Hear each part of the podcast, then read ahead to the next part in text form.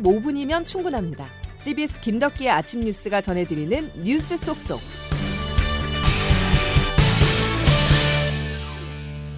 여러분 안녕하십니까? 1월 27일 김덕기 아침 뉴스입니다. 한파만큼 무서운 게 난방비입니다. 아, 보통 뭐 3, 4만 원 후져 사니까 근데 막 8, 9만 원 나오니까 그 솔직히 목욕도 마음대로 목욕탕 가서 해. 너무 춥고 옛날 집이라. 다 입고 잠바랑 입고 자고 그 마스크 쓰고 자고 목욕도 못하고 집에서 내일을 여러 겹 껴입으며 서민들은 하루하루를 버티고 있는데요. 난방비 폭탄으로 민심이 들끓자 대통령실과 정부, 여당이 서둘러 대책을 내놨습니다. 어떤 내용인지 먼저 정리하겠고요. 자세한 이야기 이어가겠습니다. 박성환 기자입니다. 난방비 폭탄이라는 말이 나올 정도로 국민 불만이 커진 가운데 대통령실은 어제 취약계층 중심 부담 완화 대책을 직접 발표했습니다. 최상목 경제수석입니다. 에너지 바우처 지원 확대와 가스공사의 가스요금 할인을 대폭 확대하기로 하였습니다. 기초생활 수급 가구 등 취약계층 117만여 가구에 올겨울 한시적으로 에너지 바우처 지원 금액을 30만 4천 원으로 기존보다 2배 인상하겠다는 게 이번 대책의 골자입니다. 이와 별도로 국가 독립유공자, 3자녀 이상 다자녀 가구 등 사회적 배려 대상자인 160만 가구에 대해 가스비 할인 폭을 기존 대비 2배 늘리기로 했습니다. 단가 15만 원 정도 지원을 하는데 최대 2배 정도 한 30만 원 정도. 야당에선 지원 대상을 넓혀야 한다는 지적이 나오는 가운데 국민의힘과 정부는 추가 대책을 논의하기로 했습니다. 러시아와 우크라이나 전쟁 등의 영향으로 올겨울 난방비 급등이 충분히 예상됐음에도 여권의 대응이 뒤늦은 것 아니냐는 지적도 일각에서 제기됩니다. 한편 서울시는 취약계층 난방 지원금 확대를 위해 340억여 원을, 경기도는 200억 원을 투입하기로 했습니다. CBS 뉴스 박성환입니다. 최근 난방비가 크게 오른 이유는 지난 몇 년 동안 인상 요인이 있었음에도 요금 인상을 억제하였고 어려운 대외 여건에서 에너지 가격 현실화가 불가피한 측면이 있습니다. 난방비나 전기료 폭탄을 맞는 분들은 서민층이나 중산층도 굉장히 피해가 크기 때문에 그것만으로는 서민 대책으로는 매우 부족하죠. 인생을 핑계대며 또다시 퍼주기식 포퓰리즘에 나서겠다는 협박이나 다름없습니다. 나라 돈을 내 주머니 삼짓돈처럼 쓰려는 인식부터 버려야 합니다.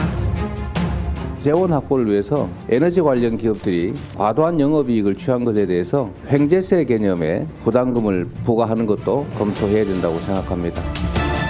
이재명 대표는 재정 방탄 조끼까지 입고 검찰의 부정 비리 수사를 빠져 나가려 하고 있습니다. 더 오른다며요. 마음이 불안해. 너무 불안해. 바깥 날씨처럼 민심이 얼어붙자 정치권이 그 파장에 촉각을 곤두세우고 있습니다. 한마디로 비상이 걸렸는데요. 장기석 기자와 몇 가지 사안 조금 더 짚어보겠습니다. 장 기자. 네.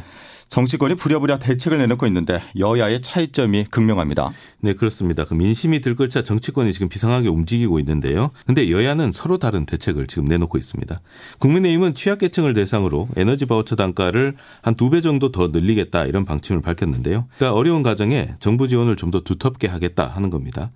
반면에 더불어민주당은 7조 5천억 원 규모의 에너지 고물가 지원금을 조성해서 소득 상위 20%를 제외한 모두에게 차등 지급하자 하는 대책을 내놨습니다. 예. 결국 이제 복지 지원을 놓고도 선별 선별이냐 보편이냐 이 보수와 진보의 논쟁이 있었는데 이번 난방비 대책에서 다시 한번 선별과 보편 논쟁이 부활하는 모습입니다. 예, 이번 정부 지원책에서 빠진 사람들도 있는 거잖아요. 네, 그렇습니다. 그 정부가 내놓은 그 에너지 에너지 바우처 같은 경우는 이 기초 수급자 중에서도 그 생계급여, 의료급여, 주거급여, 교육급여 수급자 그리고 이 중에서도 노인, 영유아, 장애인, 중증 질환자, 뭐 한부모 가족 이런 경우가 대상입니다. 예. 그래서 대상 가구 수가 한 117만 명 정도 최대 그렇게 된다 고 하고요.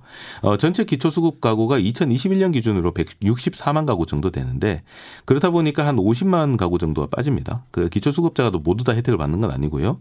어, 그리고 에너지 바우처는 신청주의입니다. 그래서 신청을 해야 받을 수 있는데 내가 어. 신청 대상인지 모르는 사례도 적지 않다고 합니다. 2021년 자료를 보면 에너지 바우처 지급 대상이 83만 가구였는데 예. 4만 5천 가구가 신청을 안 해서 지원을 못 받았습니다. 그러니까 민주당이 소득 상위 20%를 빼고 다 주자고 하는 것도 이런 문제로 이제 복지 혜택이 필요한 모두한테 닿지가 못하니까 난방비로 어려운 가정에는 그냥 다 주자 뭐 이런 얘기입니다. 예. 그래서 이제 코로나 초기 시기에 그 재난지원금 지원을 선별이냐 보편이냐 갖고 이제 논쟁하던 시기가 있었는데 이재명 지금 민주당 당대표가 경기도지사라면서 당시 보편 지원 이슈를 주도했었고요. 예, 예. 이번에도 이 대표가 치고 나오는 모습이 좀 비슷해 보입니다. 예. 보편을 말하고 있는 민주당 주장에도 부작용은 있잖아요. 네, 일단 7조 5천억 원의 재원 어떻게 마련할 거냐. 민주당은 뭐 에너지 관련 기업들이 과도한 영업 이익을 취했는데 여기에 이제 횡재세를 부과해서 재원을 마련하자 이런 입장인데 뭐 기업들의 반발은 눈에 불을 보듯 뻔하고요. 예. 또 뭐 어떻게 해서 이 7조 5천억 원을 뭐 어떻게 만든다고 하더라도 이걸 시중에 한꺼번에 푼다고 하면 이게 이제 재난지원금 때와 좀 비슷한데요. 시중에 막대한 자금이 풀립니다. 예. 이게 물가를 자극하게 되면 물가를 잡기 위해서 또 고금리 정책을 아. 써야 되고 그러니까 물가가 높아지고 금리가 높아지는 상황은 또 서민 경제를 더 어렵게 하는 요인이 될수 예. 있습니다. 그래서 이 부분도 신중하게 접근해야 되는 것은 맞고요. 결국 선별로 가든지 보편으로 가든지 장점과 부작용이 함께 있고 정치권이 논의를 통해서 현 상황에서 이제 최적점을 찾아줘야 되는데 지금 정치권 상황이 이런 기능을 기대하기가 참 힘들다는 게 지금 제일 큰 걱정입니다. 예. 그 우리 가스 요금이 주요국들과 비교해서 낮은 건 사실이죠. 그렇습니다. 그 지금 난방비 대책이 시급하다는 얘기가 나오는 이유가 지금 가스 요금이 낮아서 더 오를 게 확실하기 때문입니다.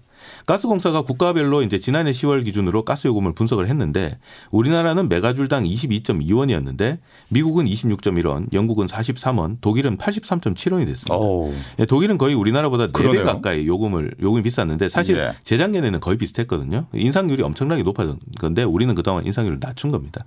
그렇기 때문에 뭐 가스공 사가 이제 가스를 미치고 팔고 있으니까 요금 인상 피할 수 없는 상황이고요. 이 충격을 최소화할 수 있는 방안 빨리 찾아야 되는 시점입니다. 예, 장규석 기자였습니다. 자, 난방비로 서민 경제가 큰 타격을 받은 사이 지난해 우리나라 4분기 경제 성적표가 발표됐습니다. 마이너스 0.4% 역성장했는데요.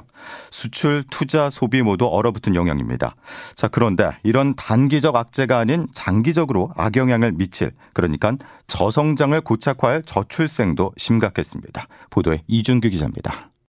마이너스 0.4% 한국은행이 발표한 지난해 4분기 실질 국내 총생산 GDP 성장률입니다. 분기 성장률이 마이너스, 즉 역성장을 기록하기는 코로나19 사태가 터져서 그 파장이 본격화했던 2020년 2분기 마이너스 3% 이후 10분기 만입니다. 한국은행 황상필 경제통계국장입니다. 수출이 큰 폭 감소했고 성장을 견인했던 민간 소비가 약화되는 모습을 나타내었다고 하겠습니다. 4분기 역성장에서 지난해 연간으로는 2.6% 성장을 이뤘지만 올해는 부진이 불가피할 전망입니다. 부동산과 주식 등 자산 시장이 얼어붙어 있고 고물가와 고금리, 수출 부진 또한 계속되고 있기 때문입니다. 이런 상황에서 갈수록 심화하는 저출생과 고령화가 저성장을 고착화하는 것이 아니냐는 우려가 커지고 있습니다. 한국개발연구원은 저출생 고령화에 따른 노동 공급 감소가 이어지면 우리나라 경제 성장률이 2050년에는 최악의 경우 0%가 될 수 있다고 전망했습니다. 전문가들은 단기적인 경기 부진을 해소하기 위한 정책도 중요하지만 중장기적인 시각으로 경제 상황을 바라보며 인구 감소 대응에 나서야 한다고 강조했습니다. CBS 뉴스 이준규입니다. 이번에는 사회 경제적으로 큰 영향을 줄 코로나 방역을 보겠습니다. 다음 주 실내 마스크 착용 의무가 완화되는 데 이어서 마지막 남은 코로나19 강제 방역 조치인 확진자 7일 격리 의무 해제 여부에도 관심이 쏠리고 있습니다. 이 내용은 이은지 기자가 보도합니다. 세계보건기구 WHO는 오늘 소집되는 회의에서 코로나19 공중보건 비상사태 종료 여부를 결정합니다. 2020년 1월 선언된 이른바 폐익이 유지되느냐에 따라 국내 방역도 분기점을 맞을 것으로 보입니다. 오는 30일부터 조정되는 실내 마스크 착용 의무를 제외하면 유일하게 남은 방역 조치는 확진자의 7일 격리 의무뿐입니다. 병원, 대중교통 등 일부 고위험 시설은 예외지만 최후의 보루였던 실내 마스크까지 풀리면서 격리 의무 완화에 대한 기대도 커지고 있습니다. 정부는 해당 사안을 논의할 만한 시기라면서도 단서를 달았습니다. 감염병 대응의 기준을 제시해온 WHO가 코로나19 비상사태를 공식적으로 해제해야 한다는 겁니다. 중앙방역대책본부 임수경 상황총괄 단장입니다. 공중보건 비상사태가 해제가 되고 그리고 우리나라도 그 위기 단계가 이제 조정이 되는 그런 시점에 그 격리 의무도 이제 종합적으로 저희가 검토를 할 예정입니다. 다만 당국은 치명률 등 전반적인 방역 지표도 일정 수준을 충족해야 조정 논의가 본격화될 수 있다고 강조했습니다. CBS 뉴스 이은지입니다. 윤석열 대통령이 어제 국민의힘 지도부와 오찬을 함께했습니다. 3월 전당대회 꼭 참석하겠다는 뜻도 밝혔습니다. 김구현 기자가 보도합니다. 윤 대통령은 어제 용산 대통령실에서 국민의힘 정진석 비상대책위원장과 주호영 원내대표, 성일종 정책위의장 등 당 지도부들과 100분가량 점심 식사를 같이 했습니다. 이 자리에서 윤 대통령은 아랍에미리트 순방 성과와 순방 당시의 뒷얘기들을 전하고 국정 현안 등을 논의했습니다. 양금희 수석 대변인입니다. 300억 불이라고 하는 큰 투자를 받았지 않습니까? 앞으로 어떻게 하시겠다라고 하는 계획. 나경원 전 의원이 당대표 선거 불출마나 전당대회 관련 언급은 전혀 없었고 당 측의 요청으로 윤 대통령이 38 전당대회에 참석하겠다는 뜻만 밝혔다고 양 수석 대변인은 전했습니다. 윤 대통령이 당 지도부와 식사를 한 것은 지난해 11월 이후 두 달 만의 일로 최근 불거진 윤심 논란으로 어수선한 당내 분위기를 정비하고 국정과제 달성을 위한 국회 협조를 구하는 자리로 풀이됩니다. 다만 전당대회가 40여일 앞으로 다가온 상황에서 윤 대통령이 당과 스킨십을 확대하는 모습이 오히려 윤심 논란을 더욱 키운다는 지적도 있습니다.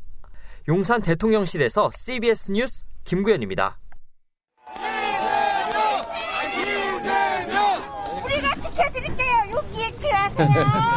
검찰 출석을 앞둔 이재명 민주당 대표가 핵심 지지 기반인 호남을 찾았습니다. 예정이 없던 현장 연설을 하며 결백함을 강조했는데요. 저는 삼필 규정을 믿습니다. 저는 잠시 안개가 실상을 가려도 결국 시간이 지나면 안개가 걷히면 실상이 드러난다.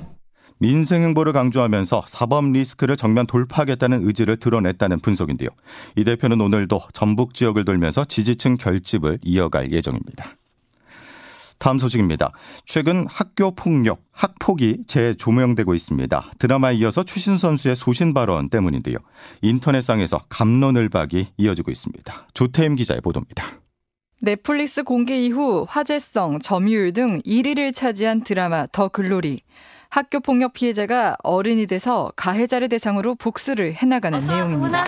그동안 괴롭혀서 미안. 드라마에 등장한 고데기로 몸에 화상을 입히는 장면은 실화를 바탕으로 있고 그러냐? 쫄리게. 고데기 열 체크 좀 해줄래? 실제 가해자는 가벼운 수준의 보호 처분만 받고 전과도 남지 않은 사실이 뒤늦게 알려지면서 공분을 사고 있습니다. 이런 가운데 메이저리그 출신의 추신수 선수가 미국 텍사스주 한인 매체에 출연해 학교 폭력 이력으로 국가대표 선발에서 배제된 안우진 선수를 옹호하면서 논란이 일고 있습니다. 안타깝죠. 어떻게 보면 좋은 선수가 될 수 있는 재능을 가진 선수인데 한국 용서가 좀 아, 용, 쉽지 않은 것 같아요. 선수의 이 발언은 한국의 학교 폭력 현실에 대한 이해도 없을 뿐더러 피해자가 아닌 제3자가 용서를 언급할 자격이 있는지에 대한 비판이 쏟아지고 있습니다. 공교롭게 비슷한 시기 유명한 여행 유튜버 곽튜브가 TV 프로그램에 출연해 자신의 학교 폭력 피해 사실을 공개하며 그걸로 입원까지 했어요. 학교 가기가 싫어가지고 자연스럽게 자퇴를 생각하게 아직도 되더라고요. 그때를 생각하면 힘들다며 눈물을 보였습니다. 가해자들을 절대 용서할 수 없다고 했는데요. 피해자들에게 상처는 과거형이 아니라 현재 진행형입니다. CBS 뉴스 조태임입니다. 김덕기 아침 뉴스 함께하고 계십니다. 이제 기상청 연결해서 자세한 날씨 알아보죠. 이수경 기상 리포터. 네, 기상청입니다. 예, 다시 강추위가 시작되는 거죠? 네, 그렇습니다. 오늘부터는 다시 강한 한파가 나타날 것으로 보이는데요. 모레 오전까지 예년보다 추운 날씨가 이어질 것으로 보여서 대비가 필요하겠습니다. 한편 어제 내린 눈으로 이면도로나 인도에는 빙판길을 이루는 곳이 있어서 각별히 주의를 하셔야겠는데요. 현재 경기 북부와 강원도에 한파특보가 이어지는 가운데 오늘 아침 이천과 철원의 기온이 영하 15도 안팎, 서울도 영하 9도 가까운 기온인데요. 어제보다 기온이 낮은 곳이 많습니다.